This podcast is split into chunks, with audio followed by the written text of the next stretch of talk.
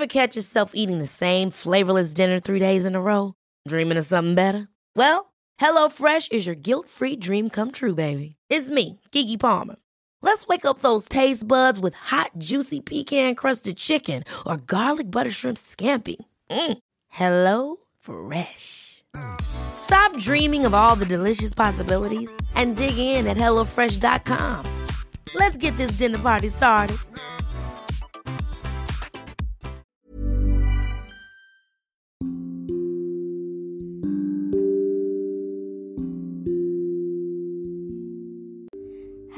Terima kasih sudah mengunjungi dan hendak mendengarkan podcast Dongeng Tidur. Aku Irene Vita. Selama ini, aku pakai aplikasi Anchor untuk buat dan publish seluruh episodeku. Kalian juga bisa loh download dan pakai Anchor untuk buat podcast karena 100% gratis dan bisa didistribusikan ke Spotify dan platform podcast lainnya. 17 Oktober ditetapkan sebagai Hari Pemberantasan Kemiskinan Internasional. Di tanggal tersebut tahun 1948, Deklarasi Universal Hak Asasi Manusia ditandatangani di Paris untuk mengenang korban dari kemiskinan ekstrim, kekerasan, dan kelaparan. Kini, di tanggal tersebut dikenang untuk memahami usaha dan perjuangan orang-orang yang hidup dalam kemiskinan juga memberi kesempatan kekhawatiran mereka terdengar dan menyadarkan kalau orang miskin adalah yang paling pertama harus berjuang melawan resesi. Namun tetap saja itu tidak membenarkan kejahatan apa pun atas nama kemiskinan. Makanya, semoga banyak orang-orang baik dan program pemerintah yang bisa membantu mereka. Untuk itu, hari ini dongeng gadis angsa akan menemani malammu. Semoga lekas tidur dan bermimpi indah.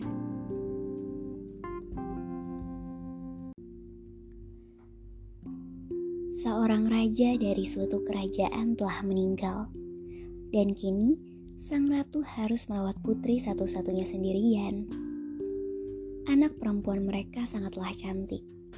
Ratu sungguh menyayanginya dan sangat baik padanya. Ada pula seorang peri yang baik yang juga sangat menyayangi putri. Ia juga membantu ratu untuk mengawasi sang tuan putri. Tuan putri pun beranjak dewasa. Ia dijodohkan dengan seorang pangeran di kerajaan yang jauh dari kerajaan ini. Mereka telah bertunangan dan dalam waktu dekat akan melangsungkan pernikahan. Untuk itu, Tuan Putri bersiap untuk melakukan perjalanan ke negara tunangannya dan sesampainya nanti ia di sana adalah pertama kalinya kedua belah pihak bertemu dan mengetahui wajah satu sama lain. Ratu telah mengemasi putrinya banyak perhiasan, perak, emas, juga pernak-pernik hingga gaun mewah. Semuanya yang bisa membuat sang putri menjadi pengantin kerajaan. Tuan putri tidak pergi sendirian. Seorang pelayan wanita diutus oleh ratu untuk menemani anaknya. Masing-masing diberikan seekor kuda. Kuda Tuan Putri adalah kuda ajaib yang bisa bicara, hadiah dari peri. Namanya Falada. Sementara kuda pelayan adalah kuda biasa pada hari keberangkatan, peri mengambil pisau kecil dari kamar tidur dan memotong seikat rambutnya. Ia memberikannya pada Tuan Putri dan berkata, Ambillah sayangku, ini akan menjadi jimat keberuntungan yang bisa kau gunakan sepanjang perjalananmu. Kemudian ia melepas kepergian Tuan Putri dengan raut wajah yang sedih. Begitupun sang ratu yang meneteskan air mata. Tuan Putri menyimpan jimat keberuntungan itu di dalam baju bagian dadanya. Ia pun naik ke atas kudanya Falada dan memulai perjalanannya menuju mempelai pria di kerajaan. Di tengah perjalanan, mereka melalui anak sungai. Tuan Putri pun mulai merasa haus dan berkata pada pelayannya, "Turunlah, dan ambilkan aku air di gelas emas dari tepi sungai itu. Tidak mau, balas pelayan. Kalau kau haus, ambillah sendiri. Turun ke sungai itu dan minumlah dari sana. Aku tidak akan menjadi pelayanmu. Lanjut pelayan. Tuan Putri yang kini sangat haus pun akhirnya turun ia berlutut di tepi sungai dan minum. Karena takut pada pelayannya, ia bahkan tidak berani mengeluarkan gelas emasnya. Tuan Putri meneteskan air mata dan berkata, "Sungguh, apa yang akan terjadi padaku?" Lalu terdengar suara dari jimat keberuntungan yang membalas, "Astaga, astaga, jika ibu engkau mengetahuinya, Sungguh, sungguh, pasti dia akan menyesalinya. Namun, Tuan Putri sangat tabah dan lemah lembut. Maka, ia tidak bicara apa pun atas sikap buruk pelayannya, dan ia pun naik lagi ke atas kudanya. Mereka telah melanjutkan perjalanan cukup jauh, hingga hari terasa terik. Sinar matahari menyengat. Tuan Putri mulai merasa sangat haus lagi. Akhirnya, mereka menemukan sungai. Tuan Putri lupa pada ucapan kasar pelayannya. Ia pun berkata, "Turunlah dan ambilkan aku air di gelas emas." Namun, pelayannya membalas dengan lebih kasar dari sebelumnya. Minum saja jika kau haus, tapi aku tidak akan menjadi pelayanmu. Maka Tuan Putri turun dari kudanya dan menunduk. Menaruh kepalanya dekat arus air yang mengalir. Ia meneteskan air mata dan berkata, "Sungguh, apa yang akan terjadi padaku?" Lalu terdengar lagi suara dari jimat keberuntungan yang membalas.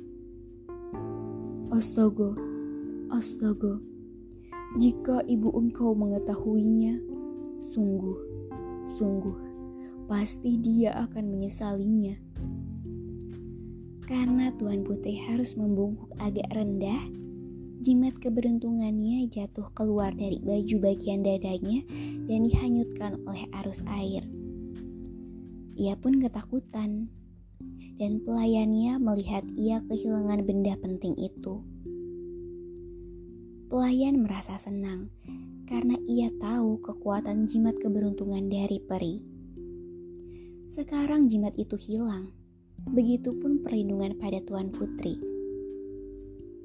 Maka, saat Tuan Putri hendak naik ke atas kudanya Falada, pelayan dengan berani menghalanginya dan berkata, Aku yang akan mengendarai Falada, kau pakailah kudaku. Sang putri menolak, namun pelayan mendorongnya jatuh dan naik ke atas Falada. Lalu menghantarkan Falada untuk membuatnya berjalan. Tuan Putri pun terpaksa menaiki kuda biasa milik pelayan dan melerakkan Falada. Bahkan, pelayan memaksa Tuan Putri untuk menukar pakaian mereka. Kini, sang putri berpakaian seperti pelayan dan pelayannya berpakaian seperti putri kerajaan. Mereka melanjutkan perjalanan kembali hingga akhirnya tiba di dekat perbatasan kerajaan. Pelayan jahat ini mengancam akan membunuh Tuan Putri jika menceritakan semuanya. Namun, Falada melihatnya. Ia mengingat perbuatan jahat pelayan baik-baik. Setelahnya, pelayan naik kembali ke atas Falada, sementara Tuan Putri naik ke atas kuda biasa.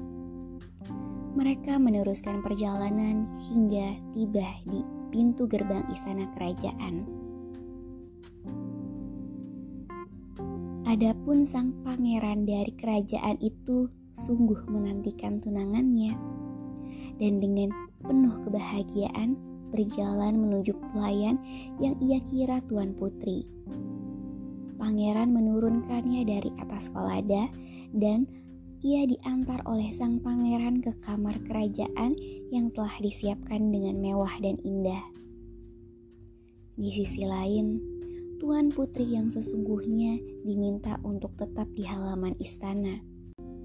Kebetulan, raja di kerajaan ini sedang tidak ada hal yang perlu dikerjakan. Maka, ia membiarkan dirinya duduk termenung di dekat jendela dapur. Ia mengobservasi semuanya. Saat itulah matanya menangkap sosok Tuan Putri di halaman istana. Menurutnya, perempuan itu terlalu cantik dan halus untuk menjadi seorang pelayan. Maka raja menemui pelayan yang ia kira menantunya untuk bertanya siapa perempuan yang dibawanya yang sedang menunggu di halaman istana. Pelayan menjawab, Aku membawanya bersamaku untuk menemaniku sepanjang perjalanan. Berikan perempuan itu pekerjaan di sini agar ia tidak menganggur. Raja tidak dapat menemukan pekerjaan yang cocok untuk sosok perempuan itu di halaman istana. Maka ia memutuskan, "Aku memiliki penjaga yang mengurus angsa-angsaku.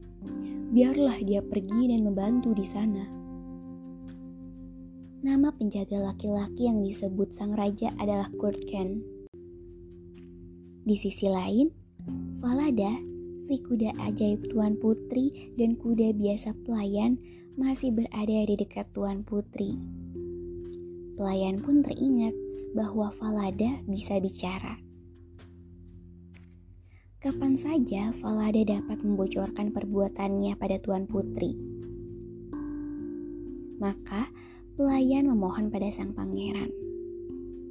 Suamiku, kabulkanlah permintaanku Katakanlah, balas sang pangeran. Suruh jagalmu memenggal kepala kuda yang kutunggangi, karena dia sangat tidak patuh dan menggangguku sepanjang perjalanan. Ucap pelayan. Alasan pasangannya itu terdengar masuk akal, maka pangeran mengabulkannya dan Falada pun mati. Begitu mendengar kabar kematian Falada, Tuan Putri segera bergegas ke tempat penyembelihan dan menangisinya. Tuan Putri memohon pada Jagal untuk menggantungkan kepala Falada di pintu gerbang kota, agar saat pagi dan malam ia melewati pintu gerbang itu, ia bisa melihat Falada. Jagal tersentuh melihat kesedihan Tuan Putri dan ia pun mengabulkannya. Esok paginya, Tuan Putri dan Kurtken pergi melewati pintu gerbang itu. Tuan Putri berlinang air mata saat melihat kepala Falada dan ia pun meraung. Falada, Falada, di sanalah kamu digantung. Kepala Falada pun membalas. Mempelai wanita sang pengantin, kamu telah dijahati. Astaga, astaga jika ibu engkau mengetahuinya, sungguh, sungguh, pasti dia akan menyesalinya.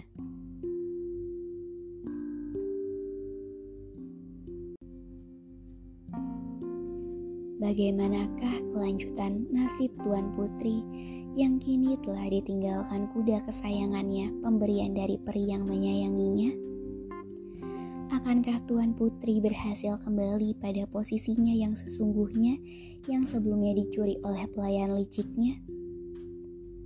Siapakah yang bisa menyelamatkan Tuan Putri? Sang ratukah? Sang perikah? Waladakah? Sang pangerankah? Atau bahkan sang raja kerajaanKah?